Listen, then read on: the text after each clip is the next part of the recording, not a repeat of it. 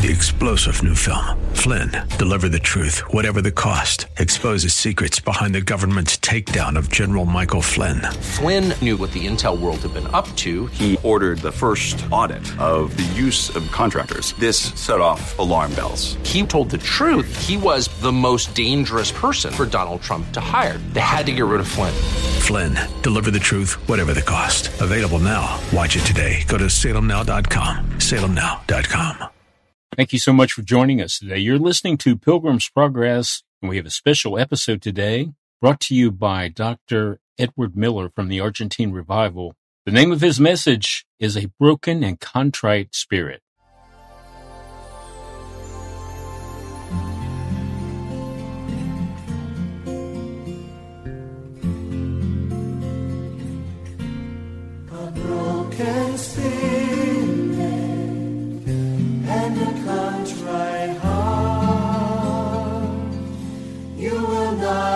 You will not despise. You desire truth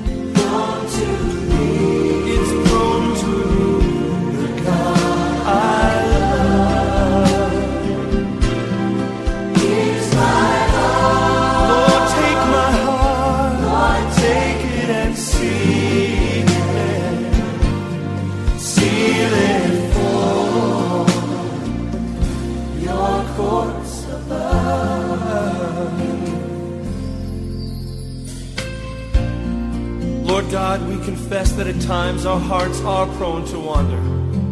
But Lord, we lift our heart to you and we ask you to seal in heaven a heart after God. Lord, we confess that you are the King of our hearts, the Lord of our lives. You desire truth.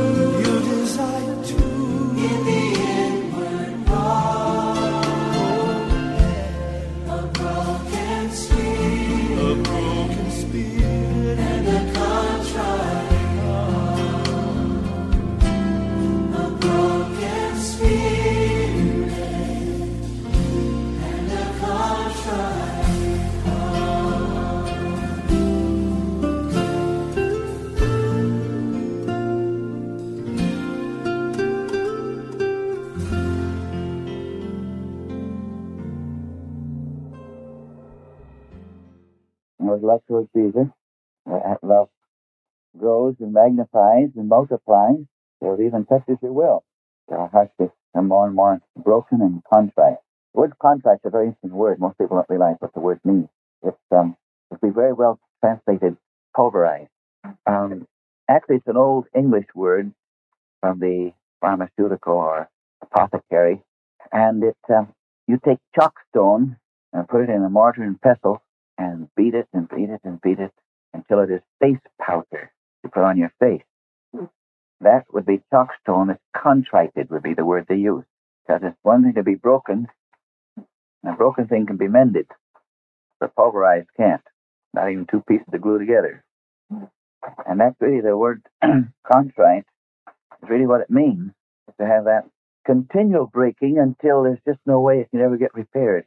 Um, found a long time ago that a person can come to a, a breaking. For instance, I'm thinking right now of a conference in Japan, and a missionary was very happy because their children who were a bit rebellious were touched by the Lord and broken. But before they went home, I said, I said, now look, they were touched by God. They were broken. It was real. It was genuine. But don't be disillusioned. That's only one brick of light in the building of light. It takes a lot of bricks to make a building, not just one. If you'll go back and you'll find there's not much change. They wrote me later, so glad I told them that, because otherwise they would have been really thrown, because they weren't much change. Because it takes a lot of breaking, time after time. It takes a lot of bricks to make a wall. And we found long ago, we used to be so, we ourselves used to be disillusioned in our first years of ministry, to see people so broken, and boy, now they've really met the issues, and, and they're repenting, and oh God, and and the next day, here we were again, right in the same issues meet all over again. Uh, what's going on here? But we found if we could keep them there for about six months, that then things began to change. From then on, the longer the better. But otherwise, it's just it's not deep enough really to affect the will and to affect the character and affect the personality. It shows the right inclination. It shows the possibility. That's why the churches have such problems. I was just in Hawaii where there's a beautiful movie, The Spirit, and the church is flat on the floor for an hour or two every night as they meet before God every service night. And I said to the pastor, I said, How's your counseling? They don't have any anymore. And that's true. Because when God begins to take care of the spiritual issues, then the problems just don't even become problems. They're all met. But when it more and more it becomes a form, a ceremony, and a, a religious thing, our minds are met but we just happen to be more than peanut brains, that's all. Because our mind can be met does not mean that our rest of our personality has had an encounter with God whatsoever. And so the, we don't have the wherewithal to meet their problems with. We don't have the faith, we don't have the understanding, we don't have the living word to be able to face the issues of life. Because as we break through in the meltings and breakings and we break through in the presence of God, it has a way of opening our ear. We begin to hear um, Jesus said to his disciples, Is your foolish heart still hardened? Having ears you hear not, and having eyes you see not. Um, actually, the hardness of heart can be one of the worst sins that a Christian can fall into, and one of the most common. And when that happens, according to the words of Jesus, it closes the ears and closes the eyes. Because remember, uh, Paul prayed that the spirit of revelation, wisdom and revelation would come, that the eyes of their understanding might be opened.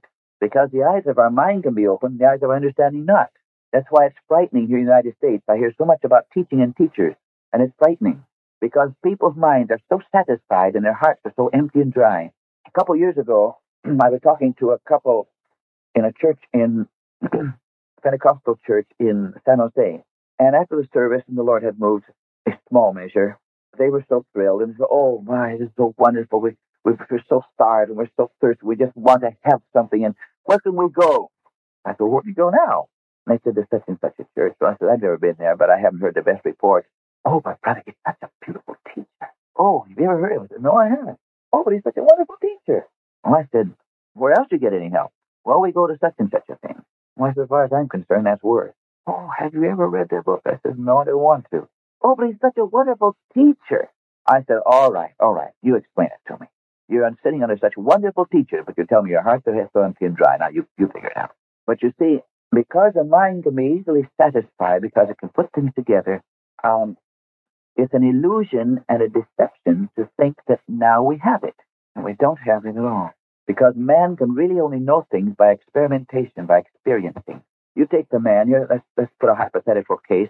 Here's a high school teacher, and he's teaching Introduction to Science, and he wants to show, teach how the, how the, an electric current reacts in the human body. So he takes a six month course as a book fully written to show how the electrical impulses pushes the electrons through the nervous system and how the nervous system reacts in such a way and how the muscles and how all the muscles work. And he gets a six month course on it. Here's another man that doesn't want to waste time, and so he lines his students up in a line, has them all take hands, and he takes hold of an electric current. They know more in one split second than after six months of study. You see what I mean? Because man learns by experience. That's what he really knows, is what he experiences. The rest is only theory, the putting together of mental concepts, which may or may not be right. But when you have an experience, then within yourself you have a knowledge. And that's why God says he walks with a broken and contrite in heart. He always uses that other word. If you notice, time after time it's added. It's not just the breaking, it's the breaking and contracting. That is the over and over and over and over and over and over again. Until the heart becomes very sensitive and very tender and very uh, responsive to God. Then the ears are open. And then the eyes of the understanding are open. Then I hear from God. Then I know. Then when I hear the wrong person or the, I hear a, a, the wrong message, I don't go after it. Even though it might put together well in my mind. As we've traveled over the world, we've seen and heard many people say these things to us. And oftentimes they're not the most intelligent people, not the sharpest people. And yet sometimes it has been. But as usual, it's not. But that is, they'll be in some place where there's a, a real subtle error being taught. And there's much of it today, much of it. It's rife. Most people don't even know the difference, actually. Hmm? What word? I missed the word. There's much error Yeah. being taught. And it's very subtle. But I've had people say this. Well, it sounded right, but something in here just said, and they talk about that something in here that's undefinable. And if I've heard one person say that to me, I've had dozens. But here's another person, oh, that's why all for it, because something in here doesn't say anything. And their minds can put it together. And I to go, it sounded right, but something in here said no. I remember a, a couple in, a, precious couple in England. Um, they went into some teaching that's just torn them. the um, discipleship teaching actually was just tore the the um, charismatic church in England is just tearing it apart. And this couple said, "Well, it sounded everything sounded right, but but in here we just we're the oddballs because our little group doesn't go with it, and they think we're crazy, but, but something in here just says no, and they don't know why. But you see, there's been an ear that's opened, and if there's an if there's enough breaking of heart, then there'll be that that ear that can hear. Whereas if the if the heart is hard, I won't have that. I'll just have the mind to hear with, and I won't know. And God has set loose in the charismatic stream, especially in Pentecost, especially at this at this hour in which we're passing through an hour of history, we're passing through now. God has set loose much subtle deception and error, moving away from the foundation truths.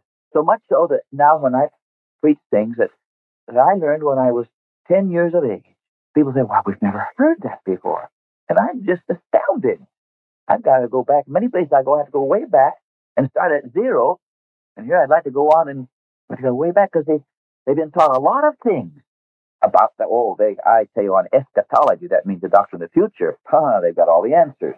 They know about the sons and they know about the brides and they know about everything. But I was just in a church recently and I spoke on, on sanctification and two pastors said, well, wow, we've never heard that before. I thought, dear Father, were you educated? And th- th- there's a lot of it. There's a, it's a lot of mind building teaching out. And I talk to people like, oh, so and so. Oh, he's such a wonderful, oh, my. we- I listen to yes, dear. What they're telling me is their ears aren't open because I know the man and nobody's teaching. They, they can't hear. They hear all the, the surface. I mean, it sounds good here, and what he sounds good, this sounds good, and they just, just like little fish swallow everything that comes by, you know, pretty soon they get the hook.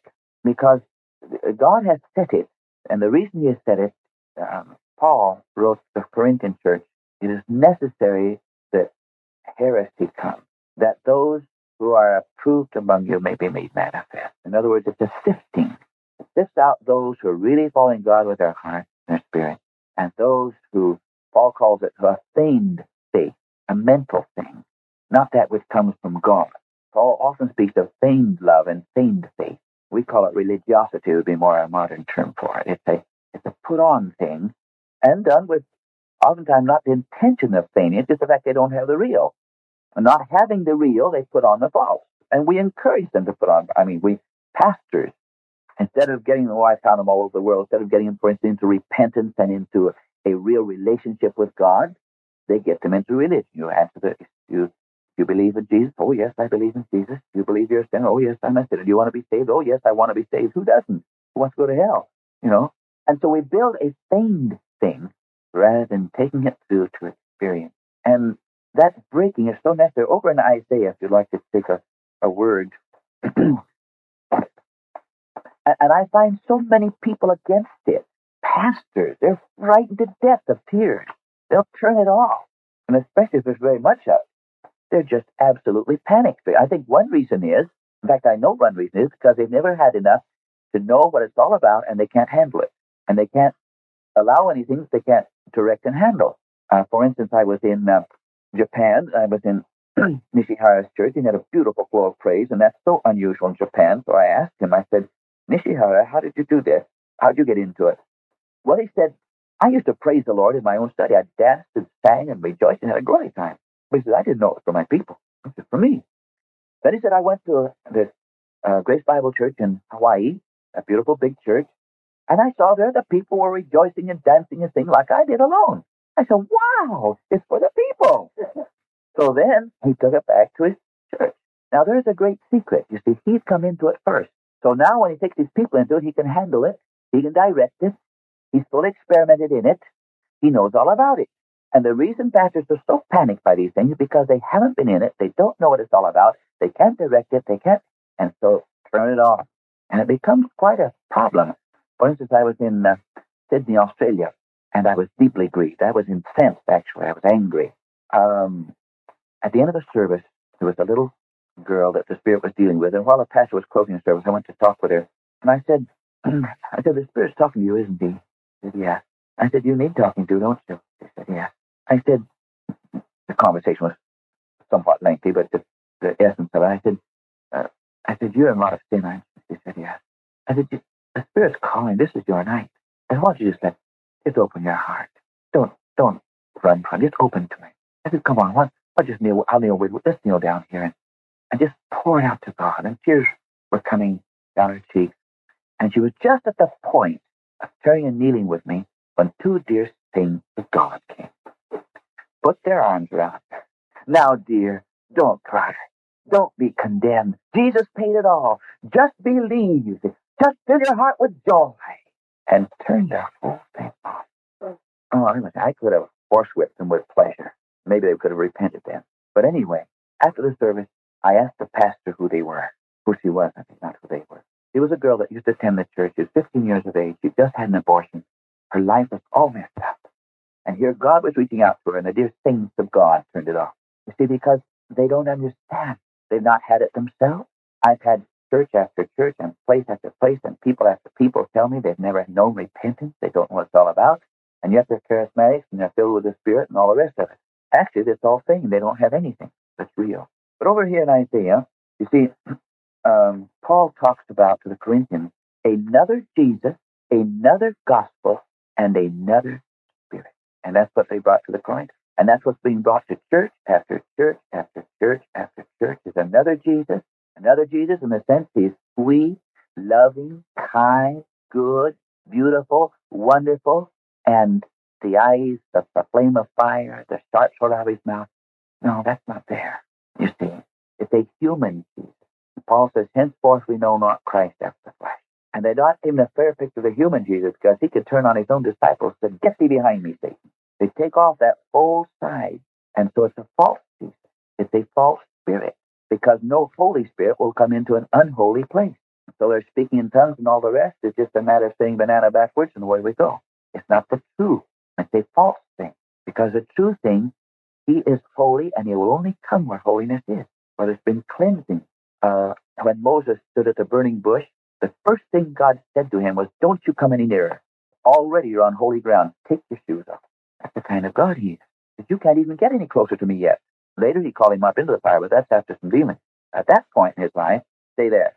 Don't you come any closer to me, because I'm holy. So let's look at this scripture over here in Isaiah. Thus saith the Lord, Heaven is my throne. 66, the last chapter. Excuse me, I thought I said it. Heaven is my throne, the earth is my footstool. Where is the house that ye build unto me, and where is the place of my rest? For all those things hath mine hand made. All those things have been, saith the Lord. But to this man will I look, into him that is poor and of a contrite spirit, and trembleth at my word. And here's how you are to tremble. He that killeth an ox as if he slew a man. He that sacrificeth a lamb as if he cut off a dog's neck. He that offereth an oblation as if he offered swine's blood. He that burneth incense as if he blazed an idol. In other words, it goes on in the fifth verse, hear the word of the Lord, ye that tremble at his word. The, the fear of the Lord is to be so upon us that even the best is unacceptable. You know what I mean? That he's a great king. I think one of the things most lacking today is that find in church is the fear of the Lord. Uh, in Australia, in New Zealand, in fact, I, I spoke on it sometimes. Uh, there was such a camaraderie, you know, hi mate sort of thing. Hi God. I think there's a book titled Hey God. Oh, it's, it's atrocious. The the concept of who He is, and so there's no trembling at the Word of God. There is no coming before Him with fear, and because of that, the fear of the Lord is is a hatred of evil. From Proverbs eight thirteen, and because of that, there is much evil in our lives. We're not afraid of it. We're not ashamed of it. We're not concerned about it. God's a good God. He loves me. And so there's no contriteness, and there's no trembling, and there's no brokenness. And because of that, God says, that's the man I'm going to look to. Or again in Isaiah, where is it? The 47th chapter, is it? I've forgotten. Um, no, the 57th. Verse 15. For thus saith the high and lofty one that inhabiteth eternity, whose name is holy. I dwell in the high and holy place, and with him also that is of a contrite and humble spirit, to revive the spirit of humble, revive the heart of a contrite one. That's, that, that's the kind of person I'm going to walk with. Or again, in Psalm 51, you probably know that verse quite well. For thou desirest not sacrifice, else would I give it. Thou desirest, delightest not in burnt offering. The sacrifice of God are a broken spirit, a broken and contrite heart, O God, thou wilt not despise. And it's that, you know, each time it's that word contrite.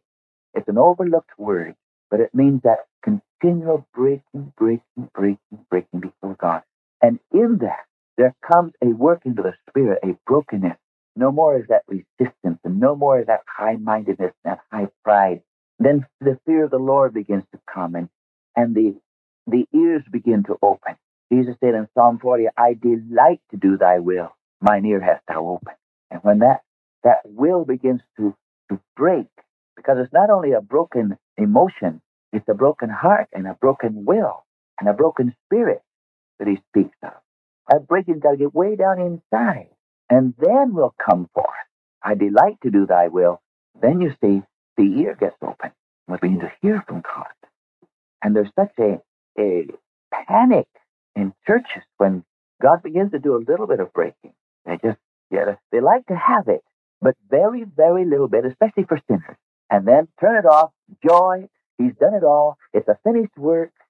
Jesus has has done it all. You just take faith and move ahead and conquer mountains and conquer kingdoms and king's kids, and away we go. It's interesting in John mm, 17 4. Jesus said, I have finished the work thou gavest me to do. Now, there he states clearly that it's a finished work. It's all. And he hasn't started yet. That's before the Gethsemane. That's before the cross. That's before the resurrection. That's before the trial. That's before the denial. That's even before the betrayal. Hadn't started yet. But he said it's finished. And if he'd gone home then, we'd had no redemption. Because he could say it's finished, his faith laid hold of the finished work of his Father. Because it was finished, he went ahead and did it. See what I mean? Okay, it's true. It's a finished work. That is a truth. Because it's finished, I'll go ahead and do it. And there's the work of faith. You see what I mean? But if I just rest on the fact it's finished and then don't do it, it isn't finished. Because faith without works is dead. And so if I only lay hold of the faith of it, the finished work, and you hear so much of that today, all over you hear. And if I only lay hold of that, I've missed it. I've missed it totally and utterly. Paul speaks to the, to the Thessalonians, says, your work of faith, that's what's necessary. Of course he's faithful. If he hadn't done it, if he hadn't finished it, we wouldn't have either courage or faith to go ahead and work it. But knowing that it is a finished work and knowing that he has done it all and knowing it is all accomplished, then we have the courage and the hope and the faith to go ahead and work it out because everything's under control. There's no doubt. But you see, it's more than a position, it's a work. And there's a, I gave you that scripture because it's a very strong scripture to, to show how fallacious, how false it would be to stay with a finished work without the works. Because if Jesus had done that, we'd have no redemption. It would have been an unfinished job. And yet he said so completely, it's a past perfect tense, I have finished the work thou gavest me to do. And yet he hadn't done it. And that's a position of faith. We can look down a, uh, like Paul, I, I fought a good fight, I finished the course, henceforth, and we can say that if we're willing to go ahead and do it. Then that's fine. That's a beautiful position. But if I say it and don't do it, it becomes a total error. And so it's necessary to to come into those deep breathing until your hearts are just completely um, we become very sensitized to the things of God, very sensitive to the Spirit. Um, years ago, there was a uh, man that spent much of his life in jail. He was a criminal, he was a robber, professional thief. then was converted and later was preaching in the, in the ministry. I think the man's name was King. I was just a, a teenager when I knew him. And he was telling me one day how when he would go to rob a safe, he would take sandpaper and he would work his fingertips on that sandpaper until they bled to make them so sensitive that when he worked that safe over, he could feel the clicks of the tumblers as they turn over. He couldn't even hear them, but he could feel them. Well, that's how God wants to be sensitive to him. So other people won't know anything about it, but you'll know. There'll be that sensitivity. In fact, I personally like the word and I prefer sensitivity to dis, to you might say discerning of spirit because that can be a gift that operates and tomorrow you have nothing. But if we're sensitive, you'll know what's going on all the time. You'll just you'll step into place and you'll know it. You'll hear a man speak. When I go into a church, I'm oriented within five or ten minutes. I know where the church is and who they are and what they're doing. I have to. I wouldn't know what to bring them if I didn't. I wouldn't know where to meet them. I I found out quick I couldn't just meet them on my level. I had to go where they were. I remember one church back in Virginia about four years ago. I was there for a week and I spent the whole week back trailing. I don't think I ever did find out where they were. They were so far back. I don't know if they had ever even gotten started.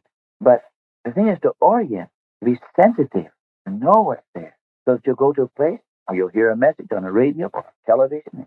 It can sound so good. I said, oh, no, not again. Turn it on.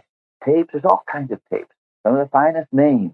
But I found long ago that when a thing gets too popular, look out. Because the, the high things of God are never popular. The bigger the name, the bigger the suspicion. Does the scriptures say, Woe unto you when all men speak well of you? And the bigger the church, so often, the less the moving of the Spirit. I've been in many churches that had a beautiful beginning, and they date their decline when they moved into a new building and start growing. One of the hardest things to handle is growth. One of the hardest things to move into is bigness. Very few. I know a few that can handle growth pretty well, but only a few can handle growth.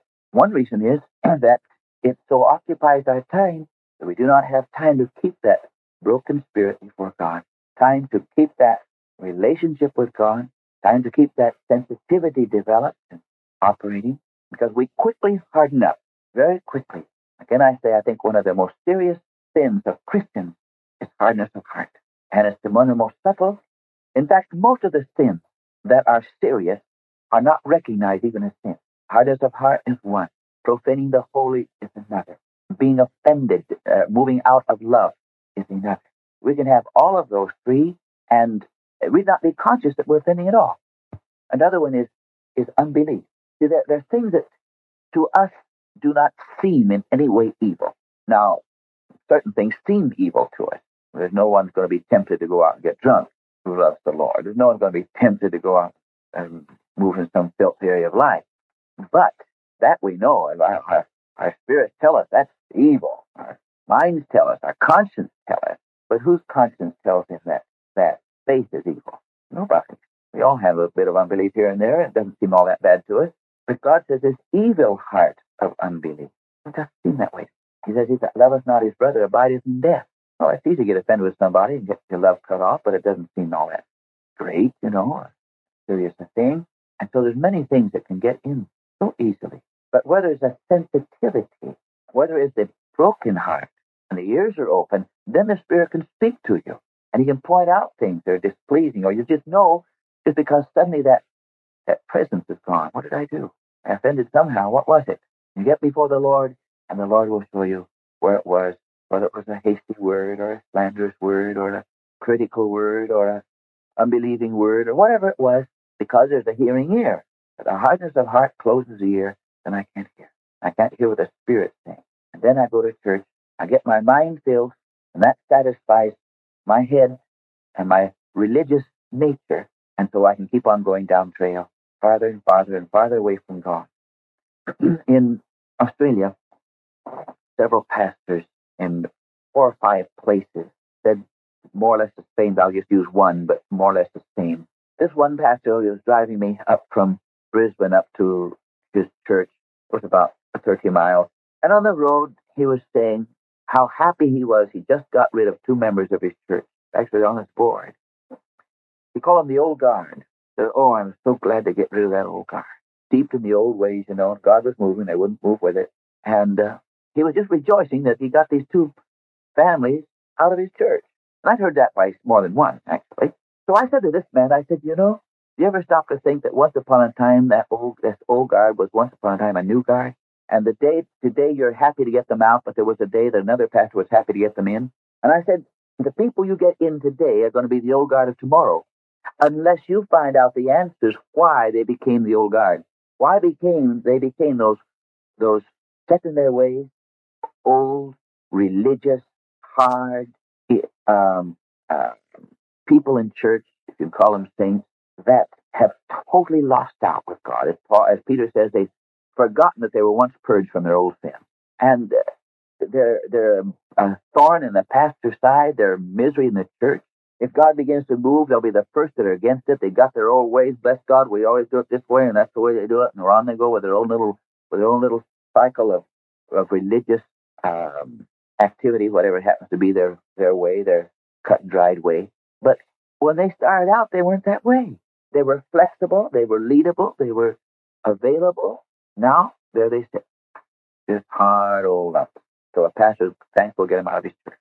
Until after a while, the pastor himself themselves get that way, and so everybody's should. And then when God moves, he's got to go someplace else to move because he would never be allowed in that church to move at all.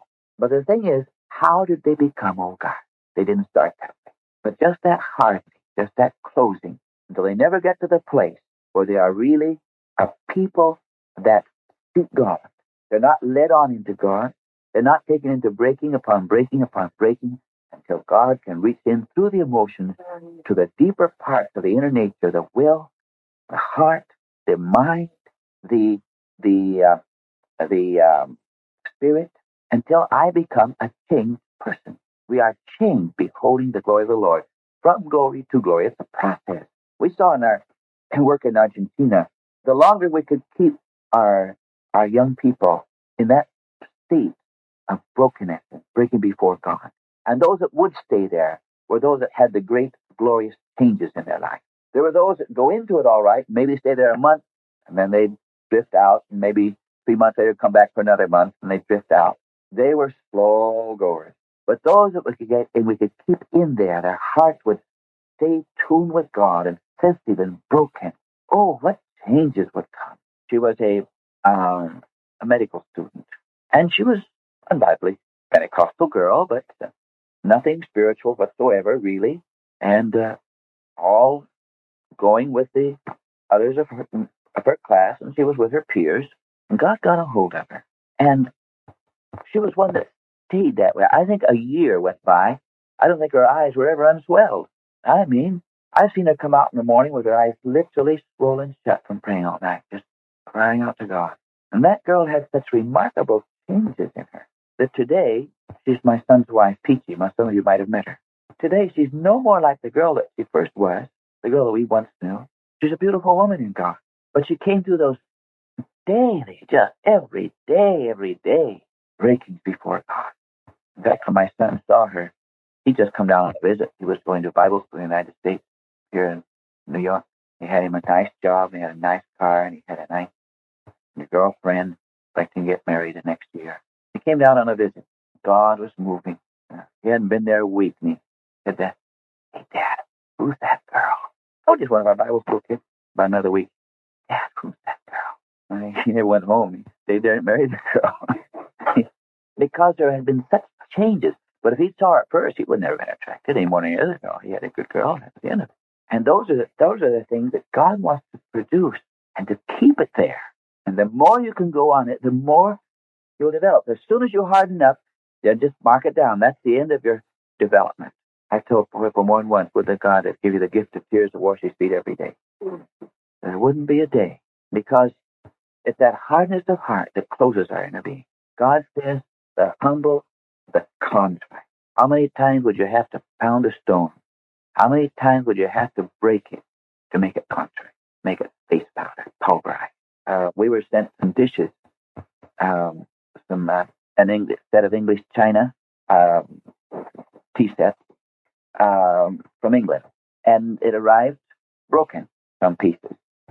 No matter, bit of crazy glue, and there they sit just fine, all mended, because they were broken in three pieces. Each particle had uh, broken by chance into three pieces. But I assure you, if they'd been pulverized, they would have been melted, uh, uh, mended. And we can have a touch or two or three, and the devil gets out the crazy glue, and it's not long before we're mended again. We're right back where we were. But if we can keep that place and become contrited before God and walk humbly before God and tremble at His word, that's a different story. That person, God said, I'll, I'll look to that man. That I'll, I'll dwell with that man. That's the man that I want to put my habitation. The only other place you're going to be able to dwell with is a high and holy, high and lofty place, and who can get up there? You only have two choices. So it's not only that the emotions have to break, because you can have broken emotions and will as hard as nails. You can have broken emotions just out of self pity. You can come in prayer. Oh God, help me, Lord. Look what these people are doing to me, oh God. And you just pray and cry up a storm. And there's no breaking at all. But if your heart is open and touched and tender before God, don't worry, you'll have tears also. And so, in all your seeking, seek to keep your heart tender before God. if your heart broken before God. if your heart sensitive before God. Whenever you find it hardening up, let that be the first red light. Let that be the understanding. Hey, wait, something's going wrong. I have seen so many people all over that have never known what it is. I remember um, just about four months ago, I was talking in Poole, England, with a pastor's wife. They were on their way to the United States on a ministry tour. He'd been invited over here, and they were coming. Pentecostal woman. And after service, she came up to me and says, "You know, I don't think I've ever had any real repentance." I said, "Woman, what are you saying to me? You mean that?" She said, "Yeah." I said, "You mean to tell me that you have never washed the feet of Jesus with your tears?" She said, "No." I said, "You know what I'm going to do?" She said, "What?" I said, "I'm going to wash his tears, my, his feet with my tears for you." I said, "You're in a pathetic state." The pastor's wife, and she was a woman some 35, 40 years of age. She wasn't a novice. I said, "You're a person in your position of this long has to say a thing like that." I said, "You, you terrorized me." And thank the Lord, before the week was over, she was very much washing his feet with her tears. But, but there's so many, so many. It to me, it has honestly become frightening. I can go into churches and we can go through the whole religious bit, and I've seen them. I've been in service after service, in church after church, and there's no moving of the spirit. There's no breaking. There's no melting. There's no there's no coming down before God. It's all a mental thing.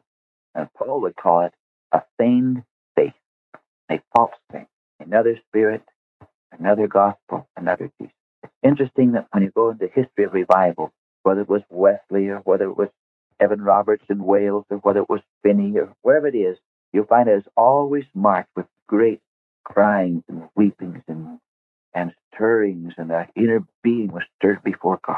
The very fact my inner being is not stirred is the first sign that you're so far away that there's there's no reaching in to contact. So been such withdrawing because nobody can draw near to God without being deeply affected in his inner nature. Nobody. Just like no one could come in the presence of angels and say, Hi, angel. If an angel stood before us, we'd all be flat on the floor instantly. Mm-hmm. Those tremendous beings, the awesomeness, the fear that would be generated, the, the very magnetism, if I could use a word that isn't scriptural, of their personality. Oh, how it would reach out to us. You've been in a the presence of a of a um, a person with with charisma, we call it, just a human being, or you come in the presence of some some ruler, you'd be awed. How much one of those beings? And the very fact that I can come to church and my inner being is untouched shows how far away from God I am, or how far away from God the church service is. One of the two or both. So in all your seeking, seek to come into that place where God can dwell because He wants to dwell with, and He cannot dwell in that hard, religious, um, that false thing that we put on that hides the real, or takes the place of the real. Now this is totally unscheduled and unplanned, but I think perhaps your hearts will be able to understand and receive what we're talking about here. I don't talk this freely in most places, but I think you're able to understand. and hopefully able to to lay hold upon it, and you can just put it up on your on your um, bulletin board of your life when you come in the presence of God and in your prayer times, and your heart is untouched, and your emotions are untouched, and your inner being's untouched. Let that be the red light. Let that be the warning signal. Hey, wait a minute. Let's push everything out of the way for a while till I get back into into contact into sensitivity, into our, whatever the barrier that's keeping me and God separated is brought down, whether it's carelessness or whether it's some way I've offended him, knowing or unknowing. And if it's unknowing, well, David had that too. He said, God, take care of my secret sin, my unknown sin, my hidden sins, the sins I don't know about. Until there is that sensitivity and that responding to God. We are extremely sensitive creatures. We'll respond to sounds. We'll respond to light. We'll respond to sight. We'll respond to touch. We're very sensitive. We're not um, an insensitive creature by a long way. We're very sensitive. The smallest sound can do something to you. In the dead of night, and you wake up, just a creak can do something to you. A, a roof adjusting in the heat and the cold. That. You can be very sensitive. So that if we come in the presence of God and are untouched, being as sensitive as we are, well, that's the time to take warning. Not let it go on from that point on. Start finding out what is that's moving me out. Just like if you sat in a place and, and people are talking all around you and you can't hear what they say. Suddenly you can't hear what, what they'd say. You just see their lips moving. Why wouldn't you be frightened? You'd go see your doctor the next day, wouldn't you? You may, might not even wait till the next day. You might get him up at night. because here is the here is the stimulus. Here's what I should respond to, and there's no response. I don't see anything. I don't hear anything. Oh my, that would get us into action immediately, wouldn't it? And the same is true if I move into friends of God, I begin to seek God, draw near to God, and there's nothing there. Well, that shows something's wrong. And let's move out and find out what it is. Dig right in there, and don't be satisfied until the barriers are down and we're in touch again. And that way, we will be moved from glory to glory, We'll be developed by the Spirit of God. We go from faith to faith, from strength to strength, from grace to grace, from glory to glory. All of all those are scriptures, and we'll move on up into God.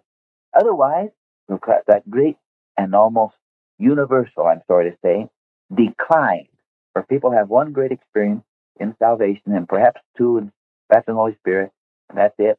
Down, down, down, down, down they go into the old garden. And when God wants to move, he has to bypass it and move with new and fresh beginning of God. Lord Jesus, we can talk about these things, but Spirit of God, we need you to work them into our hearts and into our life.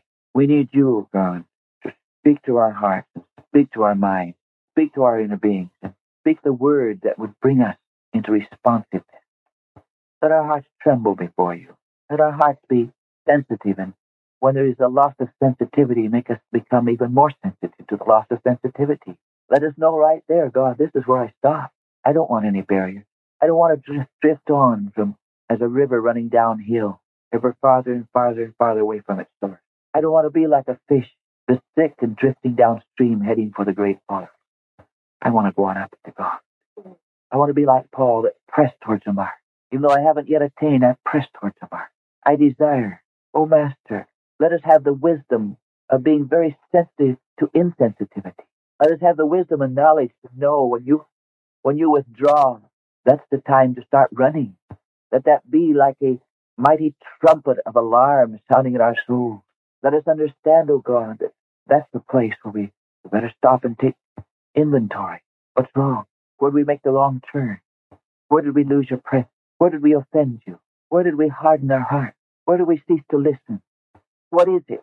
Where is that beautiful sensitivity and glory of your presence and your love and your joy that's spontaneous and effervescent within us? Oh God, put such a cry in our heart that says, Oh God, I don't want to stay this way. I don't want this kind of a hard thing. I don't want a heart of stone. You want not only us to be clay in your hand, want us to be wet clay, moldable, responsive, open. Oh Lord, search our heart. All the hard areas, all the unresponsive areas, all the rebellious places, all the places where will is not yet broken.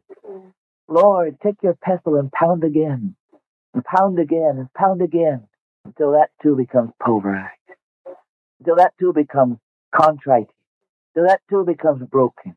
Lord, deal with us. Don't withdraw your hand. Don't let us fall into self pity when you deal with us. Let us be wise. Don't let us fall into reactions of bitterness and hardness. But when you deal with us, let us be all the more sensitive and thankful that you still love us and care. Lord, let us be more fearful of a hard heart than of a lion in the way. Let us be more fearful of anything that would take us away from your presence. Let it be like a viper in a path. Father, teach us, show us, help us, but don't leave us this way.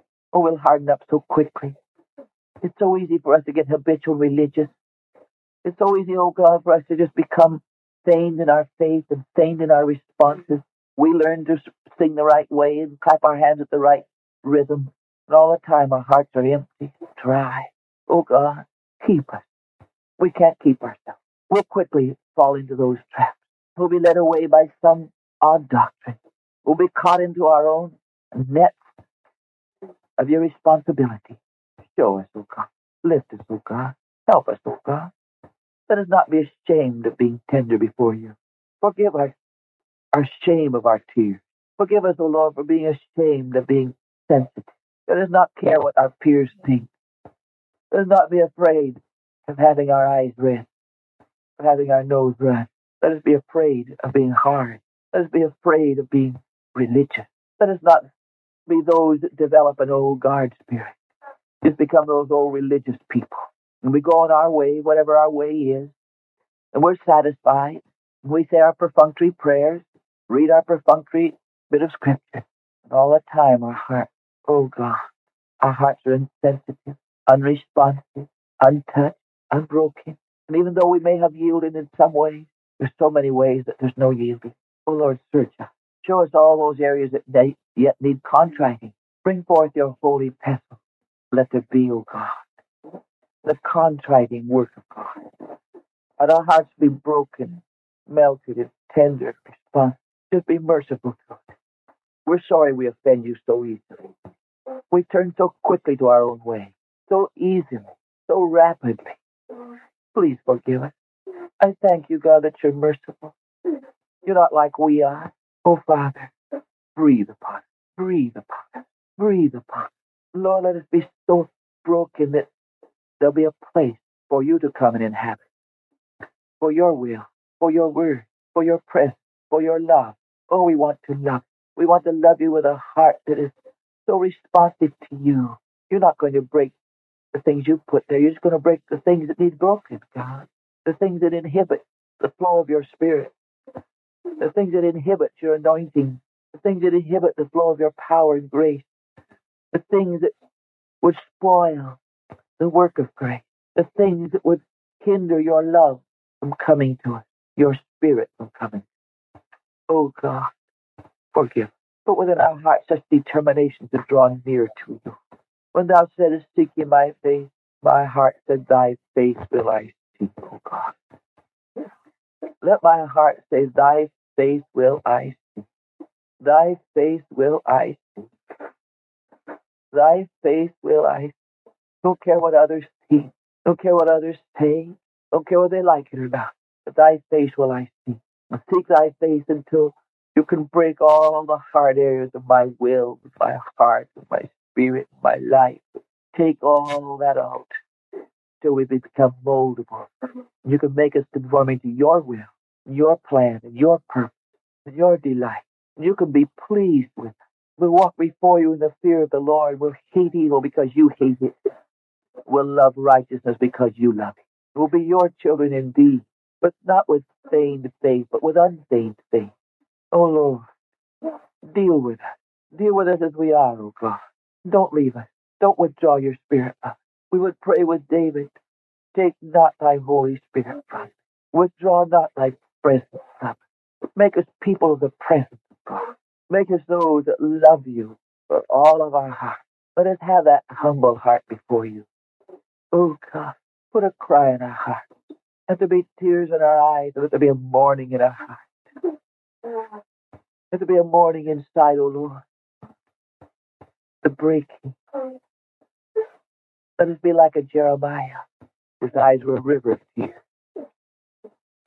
Oh Lord, we see your people so hard, so insensitive, so deaf, so blind, so blind.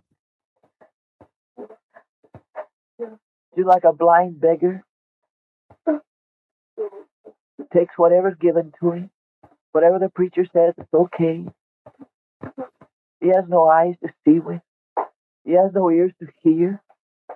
His heart is hard. He doesn't know the difference between truth and error.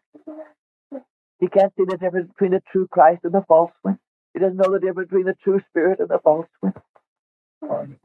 Oh God, visit us again. Visit our people again. Visit your church again. They're your people, God. They're yours. Don't let them develop into that old guard see? Interrupt that downhill course. Let there come a mandate from heaven. Stop. Let there come a repentance to your church again, a turning around, a turning towards God, a crying out to you, moving into that place, oh Lord. Oh Father, be merciful. Be merciful to your people. Let your spirit be gracious to us, Father. Don't leave us this way. Don't leave us this way. But be merciful to us. Lord, touch your ministry. Take away that dependence upon the sharp trained mind and brain. Let there come an arresting and a questioning. Let hearts begin to say, Is this all? Where's the God of Elijah? Where's the God of Moses? Where's the God of Paul? Where's the God of John?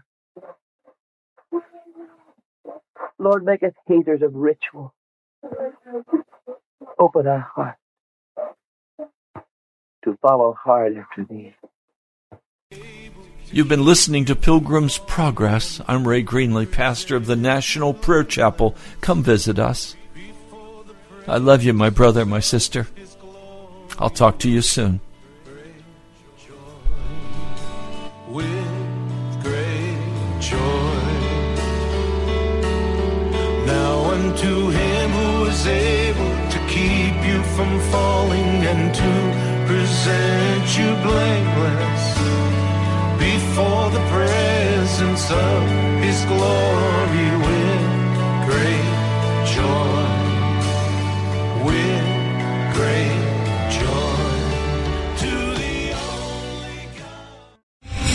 star general. Michael J. Flynn, head of the Pentagon Intelligence Agency, knew all the government's dirty secrets. He was one of the most respected generals in the military. Flynn knew what the intel world had been up to. He understood its funding. He ordered the first audit of the use of contractors. This set off alarm bells.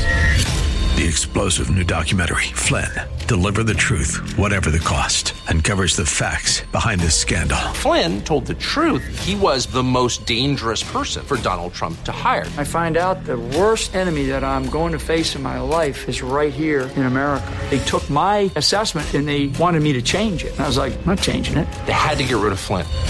With in depth interviews, archival footage, and never before seen personal records of the man behind the headlines. I just felt like I was drowning. Flynn, deliver the truth, whatever the cost. Available now. Watch it today. Go to salemnow.com. Salemnow.com.